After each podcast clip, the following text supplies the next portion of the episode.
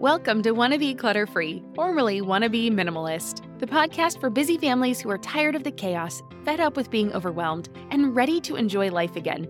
Each week, we talk about how to let go of the clutter so that you can focus on the things that actually matter.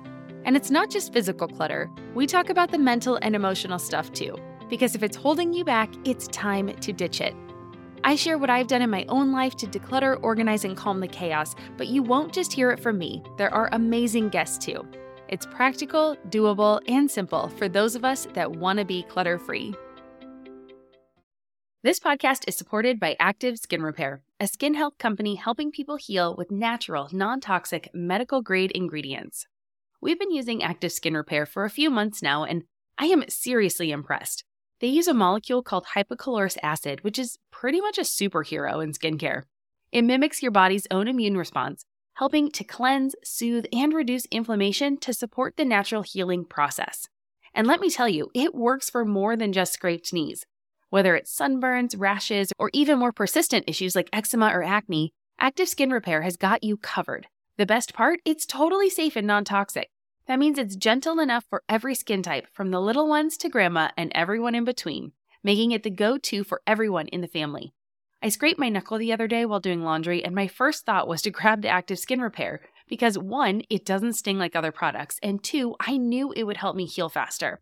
So if you're looking for a natural, effective way to handle boo boos, check out Active Skin Repair. And because you're a listener, you can get 20% off your order. Visit ActiveSkinRepair.com to learn more about Active Skin Repair and to get 20% off your order, use code CLUTTERFREE. Again, that's ActiveSkinRepair.com and use code CLUTTERFREE to get 20% off your order. You're listening to Wanna Minimalist with Deanna Yates, episode number 129. On today's episode, we're looking at some shocking clutter statistics. Sure, we know clutter can have a significant impact on our wallets, our relationships, and our time, but do you know how big the problem really is? Well, listen up, you're about to find out. Hey there, my wannabe minimalist friend. Welcome back to the show. It is so nice to be back. We were in Arizona last week visiting my parents, and we had a lovely time. There was delicious food. Of course, my mom is a great cook and she's a wonderful baker. So we had turkey and pies, we had all of the Thanksgiving sides, and of course, the leftovers. I love Thanksgiving leftovers. I am a sucker for the Thanksgiving leftovers. I just love a turkey, stuffing, and cranberry sandwich. Am I alone in that one? I don't think so. I really wish I had some leftovers right now to eat that for lunch, but that is okay. It was also just really great to catch up and spend time with my parents. We played lots of board games and family games together, and we got to reconnect, and it was lovely. But even as much fun as we had, it is good to be back and settled at home. The weather has been super fall like, and it's perfect for decorating for Christmas. We have the lights up outside, and we'll be putting up the tree later today, um, and complete with hot chocolate and holiday tunes. And I am so looking forward to it. However, there is one thing about the holidays that is not so merry, and since you are listening to the show, I'm sure you can guess what it is. Yep, I am talking about clutter. And as we head into full gift giving mode, and I'm sure there were lots of things purchased over the Black Friday slash Cyber Monday weekend, I want to share some statistics about clutter that might help put some things into perspective and maybe help you not go so overboard this year. And even if you're not on board with decluttering over these last few weeks of 2022, I totally get it. I want you to have all of the information that you need when the calendar flips to 2030 and those New Year's resolutions come out to play. Before the show gets away from me, though, I do want to say thank you so much for joining me. If you are returning, I am happy that you're back. And if you are new, well, welcome to the show. I'm thrilled to have you here. This is also where I like to highlight a review that we have received. And if you would like your own shout out, please head over to Apple Podcasts and leave a review so that I can read it out too. This one's from last month. Katie Katie Katie 3 writes, quote, a favorite. I discovered this podcast a while back and listened to every episode. Deanna gives lots of great tips, has interesting guests, and seems like such a sweet and kind person. There to offer support and cheer, not judgment. My house has some clutter, not loads, but I enjoy listening to the podcast, especially while I'm cleaning. I find it very motivating. And the Wannabe Minimalist Facebook group is great too. I hope there will be another challenge again soon because I found it to be so much fun and got so much accomplished. End quote. Well, Katie, I hope I can call you that. I am so happy to helping to be able to help you on your journey. I love that you enjoyed the 515 challenge. That one was a lot of fun for me too. And I'll have to come up with another one as we head into the new year. So keep an eye out for that on the Facebook group. And so thank you for the very nice review and also letting me know what you love so that I can bring you more of it. And if you're listening to this and you want to join Katie in the group, you can find it on Facebook. Just look for Wannabe Minimalist Family, or you can click on the link in the show notes. I will definitely have it there as well. And we would absolutely love to have you. And speaking of show notes, today's episode can be found at wannabeclutterfree.com slash 129. Again, that's wannabeclutterfree.com forward slash the number 129. I'm going to be listing off a lot of statistics about clutter. And if you want to know where my numbers come from, well, then you can find all of that information on my website with links to everything. So be sure to check it out. And with that, well, let's get to it. So, more and more research is coming out about how clutter has a significant impact on our wallets and our relationships. We know clutter can lead to wasted money because it's usually one of the first reactions that I hear when I help people go through their stuff. They look at all the money that was wasted on items now in storage, heading to the donation center, or worse, headed for the landfill. We also waste a lot of time when it comes to clutter, and that is arguably our most precious asset because we spend hours looking for misplaced items.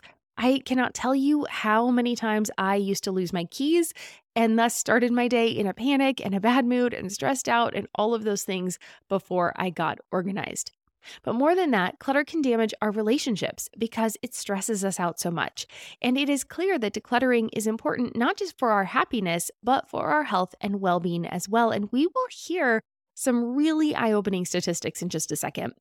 And clutter is not just a big problem here in America, it's a big problem in the world. But as an American, I know that I am constantly bombarded with advertisements telling me that I need the latest and greatest gadget, the newest fashion trends, the shiniest car. I mean, how many ads did you get thrown at you this past week? I mean, it was obnoxious. I unsubscribed from so many emails this last week, and I actually made it a point to not send you emails this week because I, it was so just crazy. I kept getting so many emails and so many like Black Fridays are still going on and it's Cyber Monday and you didn't miss out and we're extending it and all this kind of stuff. And it was just like, come on, it's such garbage, right?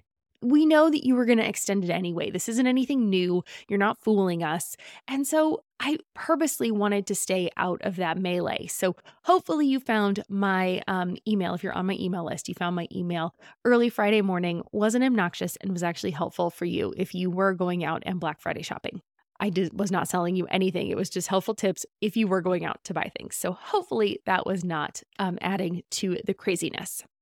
And I've lived enough places to know that the rest of the world is catching up, right? We live in a culture of consumption, and it can be hard to break out of that mindset. But I want us to take a step back and I want us to look at the numbers. I want us to get that hard evidence.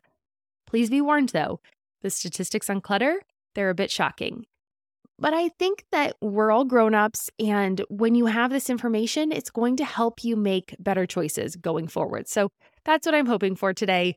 It's a lot. It can be overwhelming, but I think we can do better. And I think this will help us be able to live more to our values, okay? So, when we look at the data from a poll across the United States on why people are experiencing difficulties organizing their homes, these were the top three answers. Number one, 33% of people said they had a lack of space. Number two, 27% of people said they couldn't find the time, they had trouble finding the time to declutter.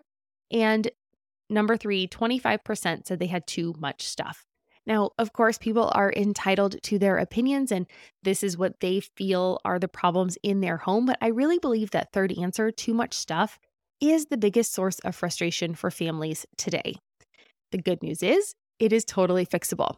So, the following statistics have been broken up into categories and I want to start with space in the home. After all, that was the top answer from the poll. It was the lack of space. So let's take a look at what that actually means and if we're actually suffering from it. So, did you know that 25% of people don't have room to park in their garage at all? And one third of people can only park one car in their garage due to clutter. I'm, I'm not surprised, really. As a Californian, I see cars parked outside all year round because The weather is simply nice enough that we can do that. We also don't have a lot of basements in California. So I can see why people use their garages extra space. They use it for storage, they use it for other things. We personally, in our home, we use our garage also as our gym. So I talked about our Peloton that we had the other week. My husband has um, weight equipment. So he has a rack and a, bo- and a, you know, I don't do a lot of the weight stuff. So he's got the big old weights that he puts on the bar and the bench and all the stuff, right? Um, but we only have one car in our house. So we are able to park that one car in the garage. My husband does also have a motorcycle that also fits in the garage. So we are using the space to the fullest. And I would not say that we lack for space. We are using it to its potential. But here's another one for you 50% of people claim that the garage is the most disorganized space in the home. Again, not a surprise because it's out of sight, out of mind. And removing junk, quote unquote, was the top answer for how people could like their garage more. Makes sense, right? The garage is the catch all. That's our dumping ground. That's where we put all the stuff we don't know what to do with. And so, if we can remove that junk, quote unquote, again, um, it makes it easier to use the space. Here's another stat there are 24% of homeowners who are embarrassed to leave their garage doors open. Again, some of these are not that surprising, right? But I don't think that space is really the problem when you look at the hard facts. I told you some of these were going to be difficult. Here's what's going on the medium single family home is now a whopping 2,532 square feet. That is the latest stat we, that we have from 2021. So it's a very recent stat. 2,500 square feet. That's the average size, the median single family home. So that's big. That's a lot of space. In 1950, to put that in perspective, it was 983 square feet. And in 1970, it was 1,500 square feet. So our homes have gotten bigger, but we're still complaining of space issues. So I'm not sure space is really the problem.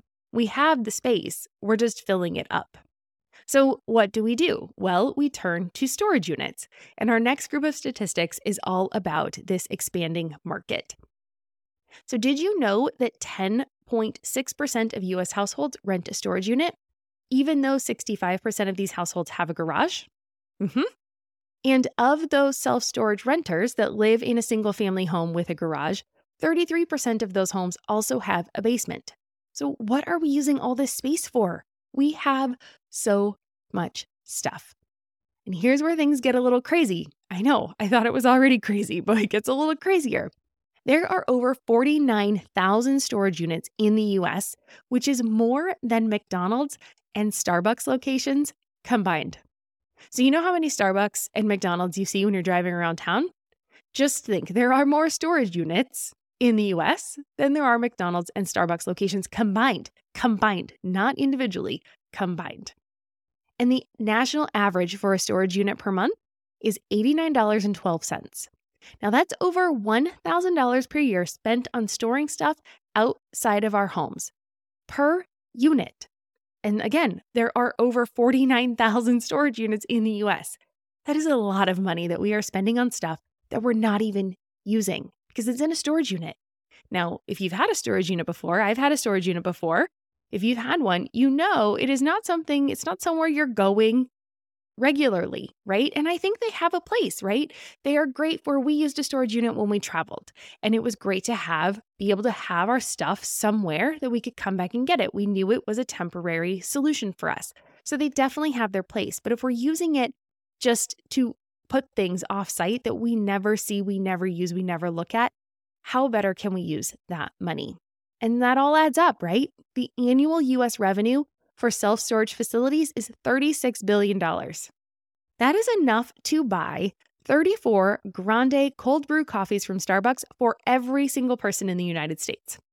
Now that equates to almost three per month or one every 10 days. It's a lot. But how much space do these storage units take up? it gets crazy again the total amount of self storage space, so now we're not talking money, we're talking about the actual space that they take up, it totals 2.3 billion square feet. That is equal to 82.5 square miles. And if you want to put that another way, if you combine all of the self storage facilities, they would be almost the size of Las Vegas. The entire city of Las Vegas is 83.3 square miles. That's how big our storage unit consumption is in the US. You know how life doesn't stick to a schedule? Well, why should your paycheck? That's where EarnIn comes in. It's an app that lets you access the money you've earned right when you need it, not just on payday. Imagine this your dog suddenly needs a vet, or your kid has a little accident and needs a dentist ASAP. We've been there, and waiting for your payday in those situations just doesn't make sense, and it adds unnecessary stress. With EarnIn, you can pull up to $100 per day or up to $750 each pay period directly from your earnings without the crazy fees or interest rates. It's super simple. Download the EarnIn app, verify your paycheck, and get access to your earnings as you earn them. You decide what to tip, and whatever you use gets settled on your next payday. More than 3.5 million users are finding relief and a sense of security with EarnIn, calling it a lifeline for financial stability. That peace of mind, it's priceless, and it could be yours. Ready to give it a try? Download EarnIn today, spelled E A R N I N, in the Google Play or Apple App Store. When you download the EarnIn app, type in Clutter under podcast when you sign up. It'll really help out the show. That's Clutter under podcast. EarnIn is a financial technology company, not a bank. Subject to your available earnings, daily max, pay period max, and location. See earnin.com slash TOS for details. Bank products are issued by Evolve Bank and Trust, member FDIC. When it comes to raising kids, there's so much to consider. Things like what do we feed them? When do we feed them? How do they sleep? What does it look like to raise kind kids? How does their nervous system work? How do I keep myself calm? What are my triggers? There's so much that comes into play, and we are distilling all of that information for you at Voices of Your Village podcast, where we bring experts in the field of early childhood and education and psychology and across the board so that you don't have to comb the internet for information you get to show up and hang out and have shame free, judgment free conversations and insights into what it looks like to raise kind, empathetic, emotionally intelligent humans. I'm Alyssa Blask Campbell. I have a master's degree in early childhood education. I'm a mom of two, and I am walking this journey right alongside you doing this work. Come hang out with me at Voices of Your Village, and we can dive into real conversations with actionable tips. And I mean, is this stuff really worth it?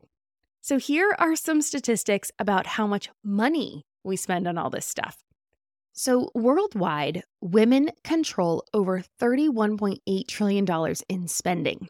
And in the US, women make up more than half of the population and control or influence 85% of consumer spending. Now, one of the biggest industries globally is the apparel industry, it is worth an amazing $2.4 trillion. And I know a lot of times women get associated with clothing, so let's take a look at that. The average household spends around 3.8% of their income on clothing. Families bring home an average of $64,000, actually, $64,175 annually, and they spend around $2,440 on clothing per year. More than 50% of women claim 25% of their wardrobe sits in the closet collecting dust, and this equates to around $600 thrown out the window. The average person buys 7.8 pairs of shoes per year. For a family of four, that means 31.2 pairs of shoes per year. And 32% of women own more than 25 pairs of shoes. 73% of women update 25% of their closet every three months, and 15% of women don't have any clothes older than five years in their wardrobes. Whew. Okay, so lots of statistics there on how much we spend on clothes and how we feel about our clothes and how many clothes we buy, but not all of our spending is on clothes. So, retail sales of home organization products reached 16 billion, one six billion with a B in 2016 and is projected to generate 19.5 billion in retail sales by 2021. Americans collectively spend 2.7 billion again with a B dollars every year. Two thirds of us spending up to $50 yearly replacing items that they can't find. And the average American spends $18,000 per year on non essential items, which then equates to credit card debt totaling 1.072 trillion with a T dollars. Now, there's one more interesting statistic that I ran across when I was doing my research, and it's about keeping an extra refrigerator or freezer in your garage. So this is if this is you, listen up. If that refrigerator or freezer was manufactured before 1990, running it can add between 250 to $300 a year to your utility bill. Now, I know that's not a crazy amount of money, but it's not pocket change either. So we have to understand that all of these things are connected and we can be saving a lot of money if we just would get a rein on our clutter. Okay, so what happens to all this stuff, right? We're buying all this stuff, we're bringing all this stuff home, we want all the new things, right? But let's take a look at a few statistics when it comes to discarding these things. It's pretty grim. The US throws away up to 11.3 million tons of textile waste each year, and that's around 2,150 pieces of clothing each second, every second. So, how many times? I mean, I think I just, this whole statistic maybe took five seconds to talk about. That's over 10,000 pieces of clothing have been discarded while I've been talking about this. That's crazy. And that leaves the average American throwing away about 81 pounds of clothing every year. That's heavier than my daughter. She's nine years old. It's heavier than her. we throw away more clothes per person on average than a child, right? Like that's a lot of weight. That's a lot of clothing. And studies have shown that people throw out clothing after wearing them an average of just seven to 10 times. Seven to 10 times. That's not that many times. So, these are the reasons why I talk so much about capsule wardrobes and why I love them so much because we get more wears per, or we get kind of more use per wear, right? Or dollars per wear. We get to, you know, we get to save money because we're using them more. We do a lot of mix and matching. I can't imagine throwing out my clothes by wearing them just seven to 10 times. And we have to address the environmental impact of all this clothing because this is a big problem, right? So, most clothing around the world is made with polyester. It's a synthetic fiber. It's derived predominantly from petroleum, which is oil, and it's taken over cotton as the main textile in the 21st century. So, we used to hear so much about cotton, the fabric of our lives, and all the things like that with their slogan. And, you know, it's ending hundreds of years of cotton's dominance, right? The it, it, polyester is just taking over. The global market for polyester yarn is expected to grow from 106 billion in 2022 to 174.7 billion by 2032. In just 10 years, it's going to almost double.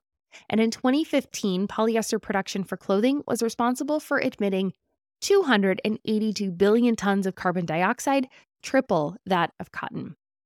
And additionally, synthetic fabrics like polyester, we've been hearing a lot of this lately, they shed tiny pieces of plastic when they're washed. And these plastic particles, they're called microplastics.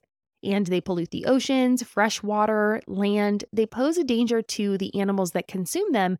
And then that actually flows up through the food chain. So we are finding microplastics in humans now, right? So scientists in Australia estimate that between 9.25 and 15.86 million tons of microplastics can be found on the ocean floor. And that means our fish are eating them, the small fish, then the bigger fish, and then, you know, then us and animals and, you know, all that kind of stuff. So it just makes its way up through the food chain. This is not you know, it's a full cycle, right? Circle of life. And so it all comes back around. And so now we're finding these microplastics in ourselves and in all of our products. So, according to data from the US Environmental Protection Agency, that's the EPA, around 70% of discarded clothing ends up in landfills, while only 13% was recycled into either new clothing or for another use. And the sad part is that that data is probably underestimated because donated clothes often end up in landfills in other countries like Ghana and Chile and places where maybe we're not getting the full statistic back, uh, you know, to what's happening to them. So this is a lot, right? We're buying a lot of clothes and we're not wearing it very long, or it's fast fashion and it's wearing out quickly. It ends up in landfills and you know this this cycle is just happening right? And it's not really getting better. And so one way we can do that is to put a stop to buying so much and stopping the clutter from coming in in the first place. So then finally i want us to take a look at the toll clutter takes on our mental energy. So, the National Association of Professional Organizers, that's NAPO, reports that on average we spend one year of our lives looking for lost items. That's over 8,700 hours, 8,700 hours looking for lost or misplaced things. An additional 4.5 hours a week is spent looking for digital documents. 23% of adults admit to paying bills late because they lost them. 54% of Americans are overwhelmed by the amount of clutter they have, but 78% have no idea what to do with it. 80% of the items people keep are never used. 78% of US workers live paycheck to paycheck. Women's stress levels are directly proportional to the amount of stuff in their homes. And I talked about this recently on episode 127 on why minimalism is essential for moms. So check that out if you want to. When living in cluttered spaces, people are more likely to make poor eating choices. And so those with extremely cluttered homes are 77% more likely to be overweight. And so now our clutter is affecting our health as well. But there is some good news. It's not all terrible doom and gloom because once we can flip the switch and start getting rid of our clutter, it actually eliminates 40% of housework in average homes. People are more productive, they're less irritable, and they are you know, less distracted in a clutter free space. In a survey of over 4,000 Brits in 2007, 81% said that a tidy up improved their mood, and women were also more likely to have their spirits lifted by a tidy house than men. Again, goes back to that statistic about women's stress levels being related to our to the stuff and the clutter in our homes. And those who completed a decluttering project within the last year, the vast majority of those people said that it made them feel better about themselves. And 72.6% of the respondents who decluttered within the last year said that their homes overall felt less cluttered and more organized, and 61.7% agreed it reduced their stress levels. So, it's a lot to think about. It's a lot going on here with our clutter and all of our stuff. But as you can see, those statistics, they're pretty eye opening. We are living in homes today that are on average three times as large as they were 70 years ago, but the average family size is actually shrinking. So, do we really think we need more stuff as humans today than we did 70 years ago? I mean, sure, some things are great and and we've made a lot of progress in areas like technology. So, there are definitely some new things that we need and we should be fine getting into our homes, but I don't know that we need 3 times as much stuff as we had 70 years ago. So I'd say not, especially when you look at how much debt we owe as a society and how many people are living paycheck to paycheck. So those two together, I mean, it adds to a person's stress. It makes it harder to branch out and, you know, try new things or just have more freedom and more time to just enjoy life in general. And looking at these numbers, you might be feeling some relief that your situation may not seem that bad, or you could see that there are others that are in the same boat that you are. No matter how these statistics stack up for you, the fact of the matter is that as a society, we own more things than previous generations, and it is not a sustainable system. So, over the next few weeks, I'll be chatting about letting go of our clutter and what we can do instead of decluttering, actually. I've been around long enough to know that decluttering is not all it's cracked up to be. It's hard, no one really wants to do it, and it takes up more time than we'd like. So, how do I suggest we deal with all of our clutter then? Well, you're going to have to come back over the next few weeks to find out. So, take a moment to subscribe so that you don't miss it when that podcast episode comes out. And with that, I want to turn to you. I want to know what the most interesting statistic about clutter that you heard today was. Like, what, what did you find the most interesting? come on over to the Wannabe Minimalist family group on Facebook and share. I would love to know, and I know that the other members would too. So let's share and motivate each other and just have a really interesting discussion over there. And don't forget, you can get the links for all of the sources for these statistics. I know there was a lot that I rattled off today, and you can get it all on my website at wannabeclutterfree.com slash 129. Again, that's wannabeclutterfree.com forward slash the number 129. And as always, thank you for joining me. If you made it this far, I would be thrilled if you left me a review on Apple Podcast. Your reviews make my day and it helps me know what you want to hear more of, or maybe some extra challenges you'd like me to throw in the mix as well. And with that, I hope you have a fabulous day, and I will see you back here next week. I'm Deanna Yates, and you've been listening to Wannabe Minimalist. Cheers. No one told us the truth about parenthood. Why? This is the podcast everyone needed before they had kids because now that those little ones are here, whew, there is a lot to unpack. I'm Rachel Shepardota, and I am your host for the podcast No One Told Us, where we tell the truth about parenting and let you in on all the stuff you really should have known about before having kids.